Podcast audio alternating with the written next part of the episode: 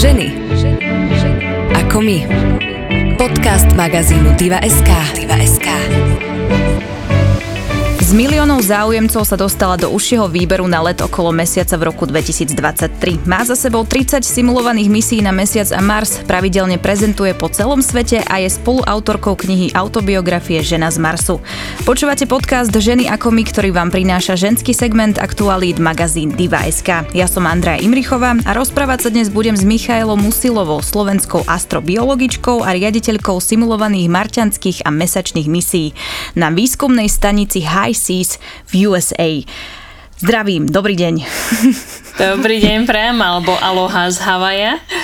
Oh, to bol taký veľmi uh, dlhý úvod, ale to všetko sa vlastne deje vo vašom živote. Aktuálne teda je veľká šanca, že sa dostanete na ten spomínaný, nie na mesiac, ale teda na let okolo mesiaca. Aká je tá šanca vysoká, percentuálne trebárs? Fíha, ťažko povedať, ako veľmi dúfam, že je slušná, ale úprimne veľmi málo informácií zverejňujú o, o tejto celej súťaži, takže môžem len odhadovať.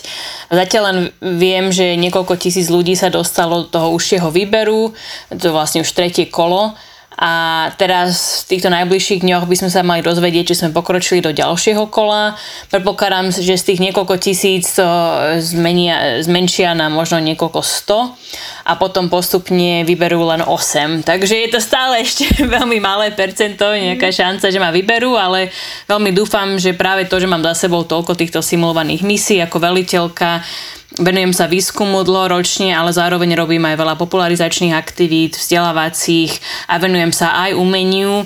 Táto všestrannosť je niečo, čo podľa informácií, ktoré zverejnili, o to majú záujem pre túto cestu okolo mesiaca, tak dúfam, že mi to pomôže, aby ma vybrali. A ak by sa to náhodou teda aj podarilo, tak je to niečo, čo je vašim obrovským snom, že to by bol že úplne vrchol toho, čo by ste chceli dokázať? Um, aj áno, aj nie. Ako na jednej strane určite je to príležitosť ísť do vesmíru, robiť tam popularizačné vzdelávacie aktivity, snáď aj výskum by sa mi podaril počas tej misie robiť, ale úprimne nie je to výskumná misia napríklad na Mars, po ktorej najviac túžim a dúfam, že sa mi raz podarí. Takže určite by som mala z toho veľkú radosť a nepovedala by som nie, keby ma vybrali a snažila by som sa to využiť do maxima. Ale na druhej strane ešte by som stále sa stala snažiť o šancu dostať sa na misiu na Mars, kde by hlavným cieľom bolo robiť vedecký výskum, takže by to bolo ešte len taký ďalší kročik tým smerom. Vy máte akože celkom dobre nakročené na ten let alebo na tú cestu na Mars, lebo aktuálne sa aj nachádzate na simulovanej misii na Mars. Vy to tak striedate s Mesiacom a Marsom. Aktuálne teda je to Mars. E, no práve som sa nedávno vrátila z misie, takže som konečne na Zemi e, v úvodzovkách po, po čase, vlastne od septembra minulého roku som viac strávila času na mesiaci alebo na Marse, simulovanom teda, než e, tu na Zemi, takže teraz sa celkom teším, že som konečne späť, ale som si robila srandu minule s, s, s kamarátmi, že poslednú noc na, to bola simulovaná mesačná misia nedávno, tak som si tak uvedomila, že jedá, že ja budem zase žiť ako normálny človek aspoň niekoľko týždňov, že fíha, že nie som na to už zvyknutá. Aha, aha. A ak by sme si to mali predstaviť, tak aká, ako vyzerá tá simulovaná misia? Neviem, že či sa to dá nejak v skratke vysvetliť, ale treba váš deň nejaký klasický na tej misii? Pokúsim sa stručne. E, takže počas tých simulovaných misií ide o to, že chceme pripraviť ľudí na to, aby sme raz sa mohli vrátiť späť na mesiac alebo dostať sa na Mars prvýkrát a, a nielen tam teda ísť, zapichnúť vlajku a vrátiť sa späť a hurá, ale skutočne tam chceme postaviť základne pre dlhodobé misie a raz, aby tam ľudia mohli žiť. A na toto treba pripraviť obrovské množstvo vecí. Treba pripraviť samotných ľudí, treba zistiť, že akí sú tí správni ľudia na takéto misie a potom ich treba otestovať počas týchto simulovaných misií, aby sme videli, aké sú tie typické problémy medziludské, ktoré nastanú počas misií, ako im čeliť a čo máme robiť v rôznych situáciách. Ale potom sa treba ešte pozrieť na tú celú výskumnú stránku, e, čo tam budú na tom mesiaci na Marse pestovať ľudia, aby prežili dlhodobo a nemuseli jesť len liofilizovanú stravu, ako si budú vytvárať vlastné zdroje vody, kyslíka, vodíka a tak ďalej, aké technológie tam budú používať, ako, aké skafandre sú najužitočnejšie, lebo v minulosti, keď si predstavíte tie obrovské, ktoré mali na sebe astronauti počas Apollo misí, tak v tých jednoducho človek strašne málo toho môže robiť. Ledva v tom vie hýbať a keď spadne, tak mu to trvá väčšnosť, kým sa môže zase postaviť. Takže a toto my testujeme na misiách, ako zlepšiť skafandre, čo na nich zmeniť a tak ďalej. Takže je množstvo výskumu a technologického testovania, ktoré musíme robiť, výskumu aj na ľuďoch. A takže my to kombinujeme počas týchto simulovaných misií. A teda taký typický deň, by som povedala, je dopredu naplánovaný. Všetko je vedené cez riadece stredisko, ktoré sa nachádza na Zemi, niečo ako ekvivalent NASA Houstonu a dopredu už máme určené, kedy vstaneme, kedy budeme robiť ktoré úkony. Jediné, čo sa mení, je, že ak je dobré počasie, tak máme právo výjsť zo stanice robiť výskum v teréne, vtedy si musíme dať skafander na seba, musíme ísť podľa rôznych protokolov a príkazov z riadiaceho strediska, nemôžeme len tak otvoriť dvere, výsť von, lebo by sme, v skutočnosti by sme zomreli na mesiaci na Marse, musíme ísť s duchovou komorou a tak ďalej, ale ostatné aktivity už máme tak naplánované dopredu, napríklad eh, raňajky máme vždy skoro ráno. Počas raňajok sa rozprávame o tom, čo budeme robiť cez deň, rozložíme si niektoré úlohy, ktoré možno musíme ešte niečo predebatovať. Potom hneď po raňajkách tí, čo nevarili, tak tí upratujú, riady a tak ďalej. Potom každý ide sa venovať vlastnému výskumu. Niektorí robia výskum na stanici, napríklad e, niečo pestujú v skleníku alebo testujú nejaké technológie ako 3D tlačiarne. A ďalší možno pôjdu akurát do terénu, lebo je dobré počasie a tam ideme skúmať všetko od geológie, astrobiológie, čo sa venujem ja, teda hľadanie života vo vesmíre. My na simulovaných misiách chodíme do miest ako sú lávové jaskyne napríklad, lebo vieme, že na Marse a na Mesiaci existujú tiež takéto jaskyne a na mesiaci by sme v nich mohli žiť a na Marse by sme tam teoreticky nejaký život mohli aj dnes nájsť. Takže snažíme sa to zistiť, ako by sme ho takýto život mohli nájsť, ako by mohol vyzerať. A potom, keď sa vrátime z našich expedícií, tak e, máme obed.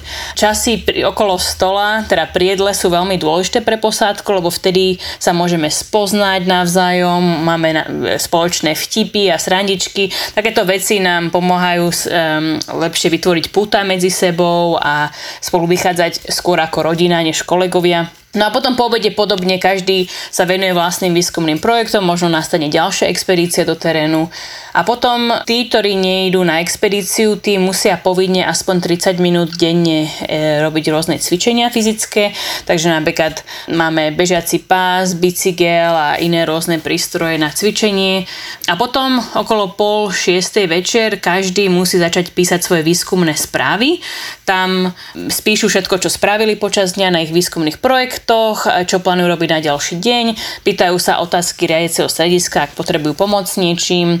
A o 7 sa vtedy otvorí naše tzv. komunikačné okno so zemou a vtedy môžeme poslať tieto rôzne správy riadiacemu stredisku, môžeme sa ich pýtať otázky, oni nám zase pošlú e, počasie, aké predpoveď počasia, aká má byť na ďalší deň, možno nám povedia, že no, že počasie nevyzerá dobre, takže nerobte expedíciu, možno niekomu povedia, že nepracovali do dostatočne veľa na tom a takom experimente, nech sa snažia viac na druhý deň a, podobne. A toto okno je buď trvá dve hodiny počas simulovaných mesačných misiách, lebo e, s mesiacom tam je komunikačne rozdiel len niekoľko sekúnd a teda trvá to len niekoľko sekúnd, kým príde správa na Zem z mesiaca a späť, ale s Marsom tam môže byť časový rozdiel v komunikácii vyše 20 minút. A to znamená, že v nejakej krízovej situácii by to trvalo aspoň 40 minút, kým by ľudia zo Zeme mohli poslať nejakú, teda kým by dostali ľudia na Marse správu zo Zeme s nejakou pomocou, ak by potrebovali. Takže my sa teda učíme tiež takto trénovať, že musíme čakať 40 minút na odpoveď od riadiaceho strediska počas tých marťanských misií. Potom máme spoločnú večeru a až potom už teda neskôr večer, ak nie sú ľudia príliš unavení, tak buď sa každý venuje vlastným aktivitám, píše správy rodine, alebo možno si číta, alebo robíme aktivity spoločne ako posádka, možno si pozrieme film, zahráme nejakú hru, alebo ja ako veliteľka rada organizujem tzv. akože story time a že teda zdieľame náš vlastný príbeh navzájom, aby sme sa spoznali, že čo nás motivuje, prečo sme sa vôbec prihlásili na tú misiu, aké máme plány do budúcna a tak ďalej. A takto sa nám e, aj zlepšujú vzťahy navzájom, lebo opäť e, sa lepšie spoznávame, otvoríme sa jeden voči druhému a môjim cieľom je vždy z nás spraviť takúto kvázi vesmírnu rodinu a tým pádom lepšie e, si vieme porozumieť, lepšie znášame naše neduhy a zároveň chceme si e, navzájom robiť dobre, obšťastniť druhú osobu, keď napríklad má zlú náladu alebo keď sú niekoho narodiny, aby sme to pekne oslavili a podobne. Takže takto viac menej vyzerá každý náš deň. Trochu sa tam veci menia podľa počasia a iných vecí, ale viac menej od rána do večera máme program. Čiže to, čo ste vlastne spomenuli, tak je to normálne, ako keby ste sa museli vcítiť do života, keby ste teda boli na Marse alebo Mesiaci. Nie je to asi úplne jednoduché, keď má človek žiť v obmedzenom priestore s tými istými ľuďmi, v podstate cudzími, lebo človek nikdy nevie, s kým sa ocitne v tom priestore.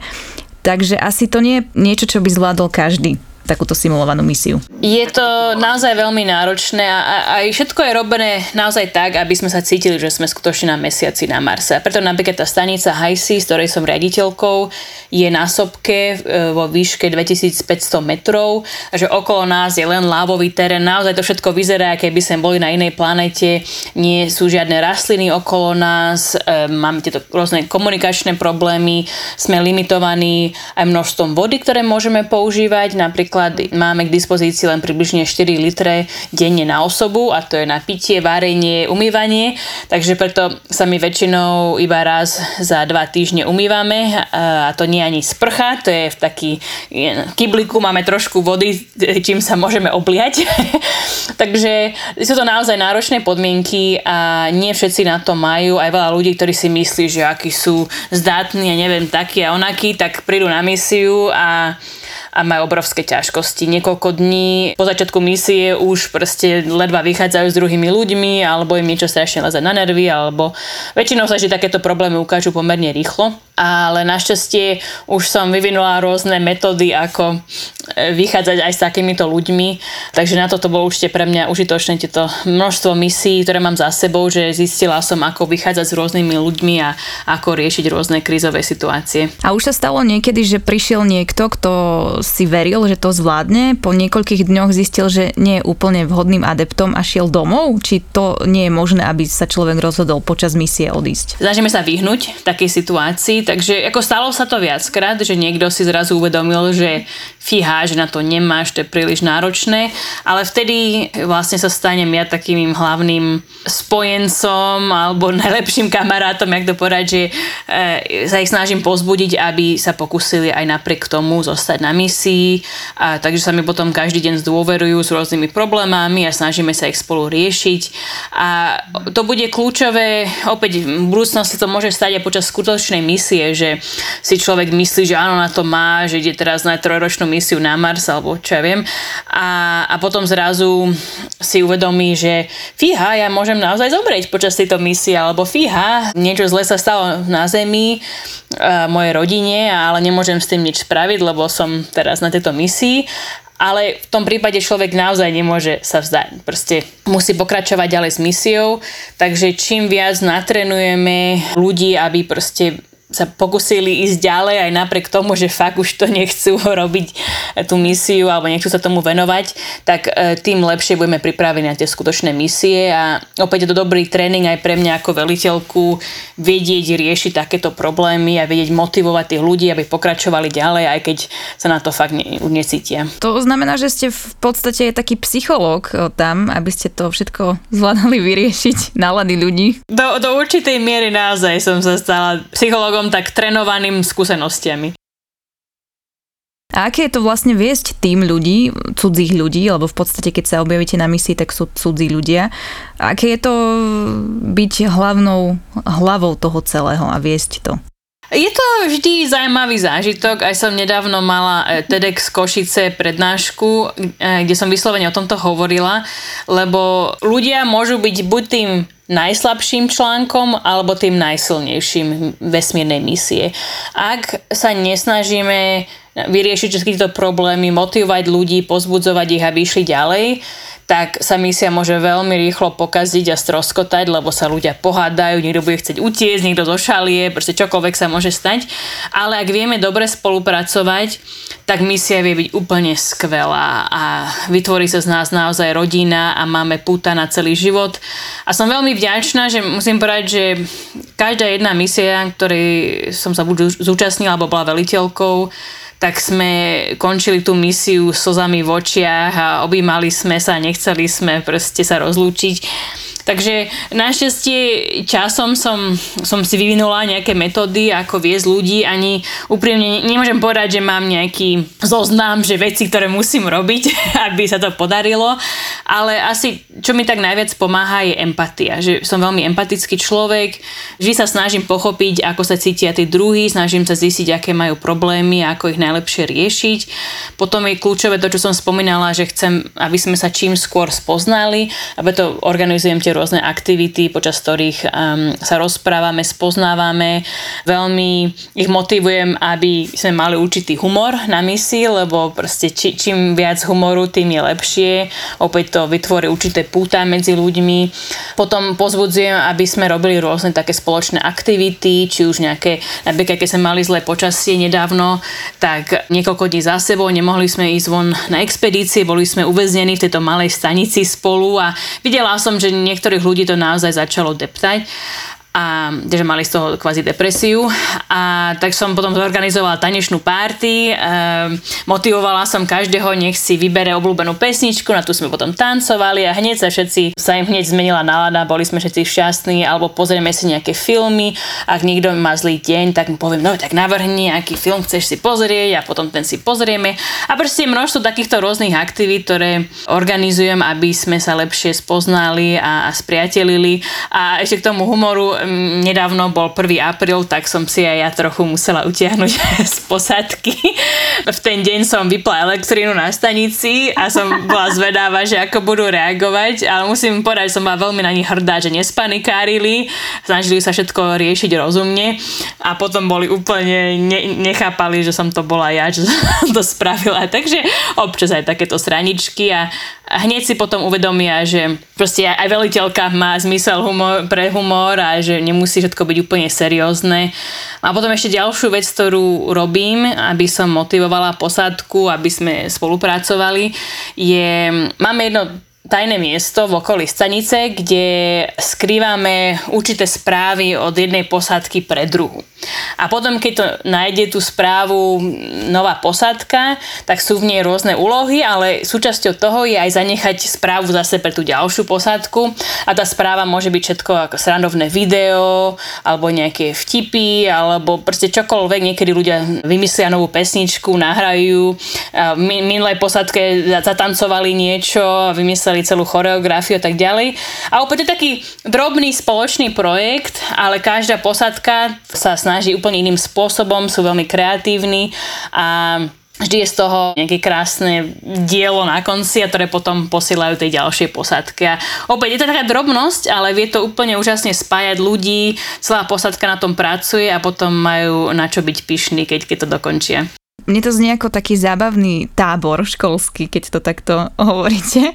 A hovorím si, že kiež by mali všetci takých šéfov, ako ste vy, lebo to by bola potom sranda chodiť do práce. tak samozrejme, aby to neznielo, že robíme len to celý deň, ale to sú také, také drobnosti, ktoré každý deň aspoň trošku niečo, lebo to fakt vie nielen motivovať ľudí, ale im to spestrí náladu a opäť, keď sú dobré vzťahy ľuďmi, s ktorými pracujete a žijete, tak je to úplne iné prostredie, v ktorom fungovať dlhodobom, aj pod stresom.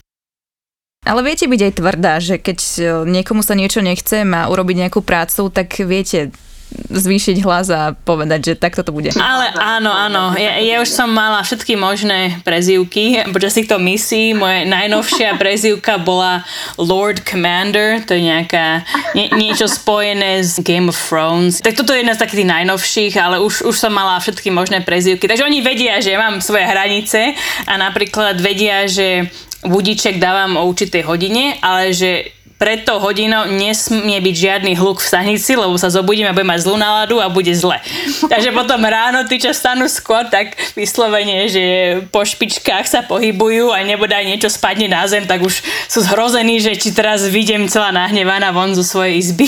No dobre, dobre, to sa mi páči, eh, že viete si aj povedať. Ak by som sa chcela stať súčasťou takýchto simulovaných misií, tak eh, aká je šanca, že sa tam dostanem? Alebo aká je šanca, že sa tam hoci kto dostane? Je to šťastie, alebo musím preto urobiť XY veci, aby sa mi to podarilo? A, tak šťastie určite nie, ako do nejakej miery. V živote je vždy nejaké množstvo šťastia, ale na tých simulovaných misiách ide o to, že vyberáme ľudí, ktorí sú skutočne podobní astronautom, lebo opäť chceme zistiť, ako chceme sa pripraviť na skutočné misie, takže potrebujeme ľudí, ktorí sú podobní tým, ktorí skutočne raz pôjdu na Mars alebo sa vrátia na mesiac.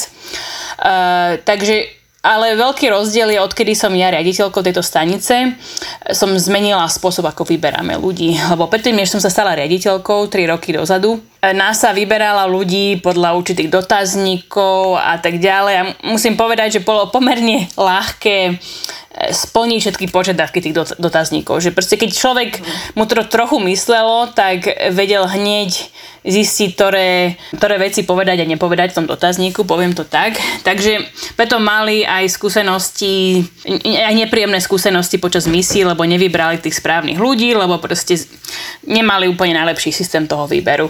Takže odtedy som ja ten systém veľmi zmenila a ja sa pozerám na všetko od toho, čo vy môžete priniesť tej misii ako vedec, inžinier, ale aj beriem umelcov na misie, beriem, beriem novinárov a tak ďalej, ale pozerám sa teda, čo môžete vy priniesť a aká je vaša motivácia, ale zároveň sa pozerám na relevantné skúsenosti. Už ste pracovali v takomto stresujúcom prostredí, viete pracovať s druhými ľuďmi, ako ste znášali také onaké situácie. A potom pozerám aj na e, zdravotnú stránku, tam musíme nosiť ťažké skafandre, byť v náročnom teréne, kde nám hrozí naozaj život e, v tých lavových tuneloch, keď človek si dá pozor. Takže zvážim veľké množstvo rôznych faktorov, až potom vyberám členov posádky a vďaka tomu som našťastie nemala skoro žiadne problémy s ľuďmi v posádke, lebo som vedela vybrať alebo zistiť, že akí sú to ľudia. Ale teda hlavný rozdiel je, odkedy som ja riaditeľkou, je, že som to otvorila celému svetu, túto stanicu. Že už to nie je len hlavne Američania a len veci inžinieri, ale práve, že berem aj umelcov, novinárov, e, učiteľov a tak ďalej na misie. Berem ľudí z celého sveta, mi je jedno, aká je národnosť a tak ďalej. A, a som veľmi rada, že za posledné tri roky sa nesmierne zvýšilo, zvýšil počet žien, ktoré sa hlásia na misie. V poslednom roku a pol som mala prevažne ženy, ktoré sa hlásili na misie. Mám ľudí rôznych, eh, jak to povedať, menšín, ktorí sa hlásia, ktoré kedy si predtým si ľudia mysleli, že stanica je len pre určitý typ ľudí, povedzme to tak. Takže som veľmi rada, že máme rôznorodé posádky a, a tým pádom je určite šanca, že by ste sa mohli dostať vy, alebo teda kdokoľvek by sa chcel prihlásiť, ale hlavne teda musí splňať tie kritéria, ktoré som spomenula, lebo my chceme ľudí, ktorí chcú prispieť k vesmírnemu výskumu a nielen ísť na misiu, lebo chcú mať takú skúsenosť alebo selfiečko v skafandri. A ste jediná Slovenka, ktorej sa to podarilo dostať sa na simulovanú misiu, alebo už e, ste sa tam stretli, ja neviem, s kolegyňom, kolegom zo Slovenska? Z iného, z iného mesta. Na tých misiách, ktoré organizujem ja na Havaji, zatiaľ sa mi nehlásili dokonca žiadni Slováci, teda aspoň ne, nepamätám si, e, alebo teda ak tam bol nejaký záujem, tak z rôznych dôvodov to v tom čase nebolo možné, aby sa zúčastnili misie, ale viem o tom, že Aspoň jeden iný Slovák, Matej Poliaček, sa zúčastnil inej simulovanej misie v Polsku pár rokov dozadu, ale aspoň teda na Havaji som sa s ďalšími Slovákmi ešte nestretla, ale napríklad nesiem tam experimenty študentov stredných škôl na Slovensku, je to súčasťou súťaže Misia Mars, ktorú organizujem so slovenskými elektrárňami, teraz nám akurát beží tretí ročník. A tam ide o to, že študenti môžu vymyslieť experiment relevantný pre tieto simulované misie na Mesiac a Mars a experiment, ktorý vyhrá, potom zoberiem do sebou na misiu a realizujem ho tam. A už takto dva ročníky sa podarili, skvelé experimenty sme realizovali a teraz e, som zvedáva, že čo vymyslia tento rok študenti a zároveň sa snažím aj motivovať slovenské firmy a organizácie, aby prispeli nejakými projektami alebo technológiami. Napríklad máme tam jedného slovenského rovera od firmy Robotech Vision, takže dúfam, že v budúcnosti tam bude mať aj viac takýchto slovenských projektov a že sa aj viac Slovákov bude hlásiť na misie. Týmito aktivitami a sa snažíte vy popularizovať vedu aj vlastne to, čo robíte. Máte pocit, že ten záujem sa zvyšuje rokmi a vašimi aktivitami, alebo ako to vyzerá? Ak, e, mám pocit, že áno. Dúfam, že sa nemýlim. E, ale naozaj vidím viac a viac mladých ľudí, ma kontaktuje, zapája sa napríklad do súťaže Misia Mars, ale aj vidím cez e, sociálne siete a podobne, že majú moje aktivity viac a viac odozvu, takže mám z toho veľkú radosť, lebo kvôli tomu to robím. Ja, e, keby som mala ja na výber, nazvime to, tak by som najradšej nemala žiadne sociálne siete, žiadne apky, aby som žila v kľude sama o sebe. Ja, ja pozornosť média tak ďalej nepotrebujem, ale vidím, aké to má následky na mladých ľudí, že čím viac robím rozhovory a dávam nejaké posty na sociálne siete, tak e, tým viac mladých ľudí sa mi ozýva nejakým spôsobom alebo majú záujem o vesmírny výskum a vidia, že môžu takéto veci robiť aj na Slovensku, nemusia utekať do zahraničia. Napríklad um, som hostujúcou profesorkou na FEJ STU a už dlhodobejšie tam v spolupráci so SOSA máme vesmírny inkubátor, kde sa môžu mladí ľudia zapájať do našich vesmírnych projektov a za posledných niekoľko rokov, čo tam máme tieto inkubátory, tak sa desiatky mladých ľudí zapojili do rôznych projektov. Teraz tam otvárame odbor kozmické inžinierstvo, takže verím, že aj viac študentov sa bude zapájať do tohto výskumu. Takže určite to stojí za to, aj keď nemám vždy naj, najväčšiu radosť z toho, že ja zase musím niečo dať na Facebook, ale, ale keď, keď to má takéto dobré dopady, tak to stojí za to. Ja si myslím, že aj vďaka tomu sa to dostane k viac ľuďom, čo je super. Vy ste tak spomenuli počas toho, ako sme sa rozprávali, že, že byť ženou v tomto odvetvi a v tejto práci, no nie je úplne asi jednoduché, lebo asi ste sa aj vystretli počas vašej cesty pracovnej, e, že ste mali možno aj nejaké prekážky. Cítite to, že byť ženou vo vede je náročnejšie, ako keby ste boli teda chlap vo vede? No našťastie sa veci naozaj menia k lepšiemu. Keď som začínala, tak áno, bola som veľakrát jedinou alebo jednou z mála žien um, počas štúdia v Anglicku, v Amerike a keď som pracovala pre NASA, som bola jedna z ma- mála žien. E, potom, keď som sa dostala na Medzinárodnú vesmírnu univerzitu, teda po anglicky International Space University, tak si pamätám, to bol rok 2015, tak sa strašne tešili, že fíha, že 30% žien, že ú, že aký obrovský milník. Od toho roku, čo som sa zúčastnila ja, tej univerzity, si ma vyžiadali späť ako vyučujúcu a už teraz som jednou vlastne, ktorý sa zúčastňuje organizovania aktivít na Vesmírnej univerzite, aj tam vyučujem každý rok. A teraz je nás nielen, je tam približne 50% žien účastníčiek e, programov univerzity, ale ja ako členka vyučujúcich sme teraz tiež približne 50% žien. Takže to je obrovský pokrok za, za ani nie 6 rokov.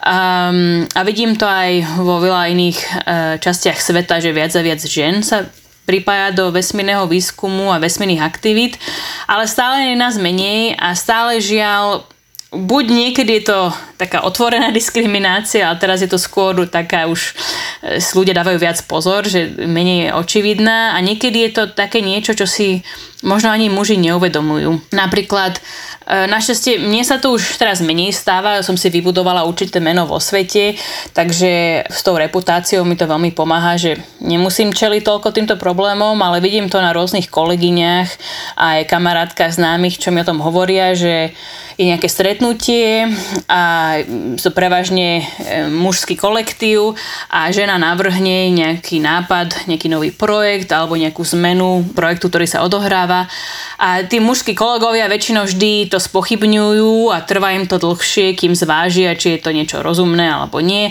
a až po nejakom čase vyhodnotia, že to je v poriadku nápad, prípadne nejaký iný mužský kolega povie, že áno, áno, to je dobrý nápad a až potom s tým súhlasia.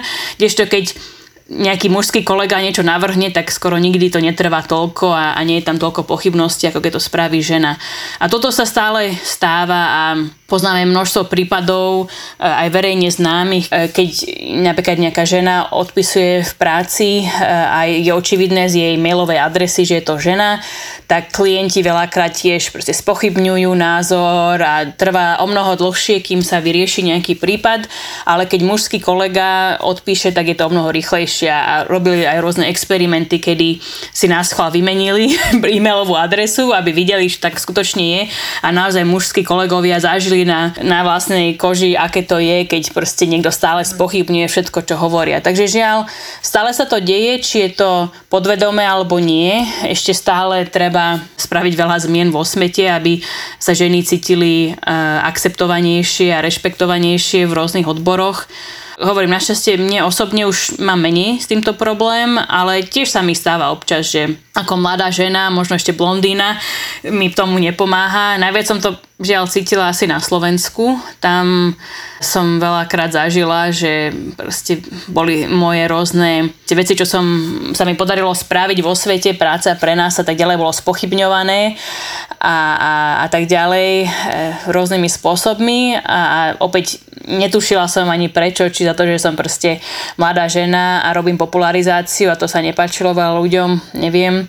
V zahraničí našťastie sa mi to stalo viac menej len čo týka niektorých expedícií, napríklad e, do Grónska, na Špicbergy a inde na Antarktídu, kedy nás chval vybrali mužských kolegov na miesto mňa a ani mi nevedeli vysvetliť, že prečo a takto mi Antarktida ušla 8 krát, takže stále sa snažím o to, aby sa mi tam podarilo dostať, ale vždy to bolo takéto niečo. Takže ešte žiaľ, áno, treba, treba robiť veľa zmien vo svete, ale aspoň sa postupne pomaličky veci zlepšujú. No nie je to úplne ideálne z toho, čo ste povedali, ale zdá sa mi, že takými milimetrovými krokmi sa posúvame k lepšiemu. Snaď sa dostaneme do nejakej ideálnej situácie o pár rokov, dúfam.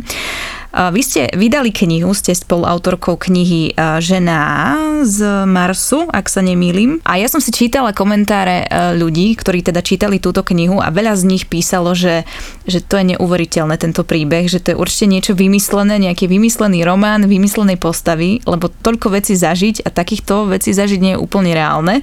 Ale vy ste to teda zažili. Máte pocit, že, že všetko, čo ste pozažívali, že je to nejaký zázrak a že že ako sa to celé vlastne udialo? Zázrak nie. A ako je pravda, že niekedy sa tak zastavím a mám to aj vedľa seba. Nie, už nemám vedľa seba. Mala som včera večer, lebo som robila jednu popularizačnú aktivitu, mala som svoju knihu vedľa seba, ale to vyhrabem. A tiež občas sa tak na to pozerám, pozerám, že fíha, že ja mám autobiografiu, teda kvázi autobiografiu, proste kniha o mojom živote a mám 32 rokov, že niekedy je to také, také zvláštne a ja sa nad tým smejem, že to, to je až také smiešne. Ale um, všetky veci, ktoré sa mi stali v živote, určite vždy pri veľa veciach je nejaké šťastie, ale väčšinu vecí som si všetko vybojovala, vypracovala sama a um, má to samozrejme svoje obety. Musela som kvôli týmto rôznym veciam obetovať hlavne svoj súkromný život a svoj čas s priateľmi, rodinou, e, svoje koničky. E, mám ich veľa, ale žiaľ nemám skoro žiaden čas sa im venovať. Takže prišlo to so svojou obetou, ale na druhej strane sa mi podarilo robiť všetké úžasné veci všade, kade po svete a e, spoznať množstvo ľudí vyslovene po celom svete. Mám teraz kamarátov na každom kontinente a prináša mi to veľkú radosť. Takže má to svoje dobré, zlé stránky, ale v každom prípade som si to všetko vybudovala sama s tým, že som si išla za e, týmito náročnými cieľami, nenechala som sa odradiť a som nesmierne vďačná všetkým, ktorí mi po ceste pomohli nemohla by som to dokázať bez aspoň tej podpory e, nejakej e, duševnej e, od, od mojich blízkych a aj veľa teraz rôznych cudzích ľudí po celom svete, ktorí cez sociálne siete tak podporujú. To je určite veľká vec a samozrejme aj veľa ľudí mi pomohlo finančne a inými spôsobmi, takže bez nich by to nebolo možné ale, ale hlavná vec bola proste, že som si za tým išla, nechala som sa odradiť a stále sa takto naďalej snažím a snaď sa mi tie moje sny podaria, ale ak nie, tak si hovorím, že snáď to aspoň bude motivovať ďalších, aby sa oni snažili dosiahnuť svoje sny. Takže cítite sa byť úspešnou, že vlastne to všetko, čo ste dokázali, že viete si tak potlepkať po pleci a povedať si, že som dobrá. M- mám s tým ťažkosti, ja som veľmi seba kritický človek, mám aj veľakrát sa povie po anglicky imposter syndrome, že občas si proste ani nechcem veriť, že ja si zaslúžim určité veci, takže niekedy potrebujem, aby mi to iní ľudia povedali, aby som si sama seba potlapkala po pleci a niekedy sa musím vyslovene zamyslieť a pozrieť napríklad na tú knihu o svojom živote a povedať si, že, že asi som niečo dobrého spravila. Ale um, ako v určitom zmysle áno, keď, keď sa na to pozriem objektívne, tak vo veľa veciach um, vidím úspech, som veľmi vďačná aj teraz, mám tie rôzne spolupráce s NASA, s Európskou vesmírnou agentúrou, množstvo projektov, množstvo mladých ľudí, ktorí sú zapojení do projektov, ktoré som začala ja, alebo som ja nejakým spôsobom sprostredkovala a to mi všetko dáva veľkú radosť a takže to vidím ako úspech. A tie ďalšie veci to asi nechám na ďalších, nech posudia, či to vidia ako úspech alebo nie. Ja keby som bola pri vás, tak vás jednoznačne potľapkam po pleci a, a ja klobúk dole pred vami, lebo to, čo ste dokázali, to sú šialené veci podľa mňa, takže je na čo byť hrdý. Neviem, či ste videli film Marťan s Metom Damontom. On tam ako žije na tom Marse. Ako e, je tento film porovnateľný s realitou? Áno, e, film Marťan poznám dobre, aj, aj knihu dokonca autora e, Andy Howea poznám tiež osobne a, a v minulosti sme spolu mali viacero debat práve o astrobiológii spojení s tou knihou. Musím povedať, ako film je to jeden z tých realistickejších, čo sa týka sci-fi, preto ho mám celkom rada. Ako je tam celko veľké množstvo rôznych chýb, ale v porovnaní s inými sci-fi filmami je práve že veľmi slušný, že aj ako vedec si ho môžem pozrieť a užiť do, do veľkej miery, lebo tie iné, menej realistické, to, to si vždy proste robíme srandu s kolegami, že musíme si niekedy aj zakryť celú tvár, aby sme nevideli všetky tie zlé veci. Alebo s kolegami si pozrieme takéto filmy skôr ako komédiu, že sa zasmejeme na všetkými tými chybami, ale práve Martin jeden z tých, kde nemusíme sa toľko smiať, povedzme to také. Aký je rozdiel medzi cestou tam a späť? Lebo tak pri ceste asi klasicky nás vyniesie na Mars nejaká raketa a potom keby sme sa ocitli na Marse, tak vieme sa dostať naspäť? Áno, momentálne všetky misie, ktoré sa plánujú na Mars sú spiatočné. Je to neetické robiť jednosmerné misie, alebo vlastne by sa viac menej sebevrahovia hlásili na takéto misie. Um, takže áno, je to je viacero teraz plánov, že ako toto zrealizovať. Jeden z nich je, že sa nechá e, vesmírna loď E, vlastne v obežnej dráhe okolo Marsu a že potom bude ďalší pristávacia, nazveme to raketa na povrch Marsu, podobne ako to bolo s Mesiacom, podobne do určitej miery ako to bolo práve o filme Martian. Takže toto je asi pravdepodobne ako to pôjde, ale sú aj rôzne iné návrhy, že najprv sa postaví stanica na, Marse, eh, pardon, na Mesiaci a to bude ako taký medzistupeň medzi Zemou a Marsom a že vlastne odtiaľ bude keby nejaká raketa, teda vesmírna loď chodiť medzi Marsom a Mesiacom a potom budú ďalšie e, rôzne rakety už na samotných rôznych vesmírnych telesách, e, ktoré budú sa spájať s touto medziplanetárnou raketou. Čo bude úlohou posádky na Marse? Ide im o to, aby sme tam raz niekedy v budúcnosti dokázali žiť, alebo o čo tam vlastne ide? Záleží, sú rôzne organizácie, ktoré majú iné ciele. Momentálne sa pozeráme pozeráme na misie na Mars tým, že by sme tam chceli postaviť prvé základne pre dlhodobý pobyt ľudí na Marse. Takže každou misiou na Mars by sme keby zväčšili, zlepšovali tieto základne, až tam budú ľudia môcť dlhodobo existovať a bude tam napríklad môcť byť takéto spojenie medzi Zemou a Marsom, možno cez mesiac. Ale zároveň my vedci, my tam chceme ísť robiť výskum. Napríklad ako astrobiologička by som tam chcela ísť hľadať stopy po bývalom živote na Marse. A na to musíme byť práve že extrémne opatrní, aby sme náhodou Mars nekontaminovali našimi mikrobami zo Zeme.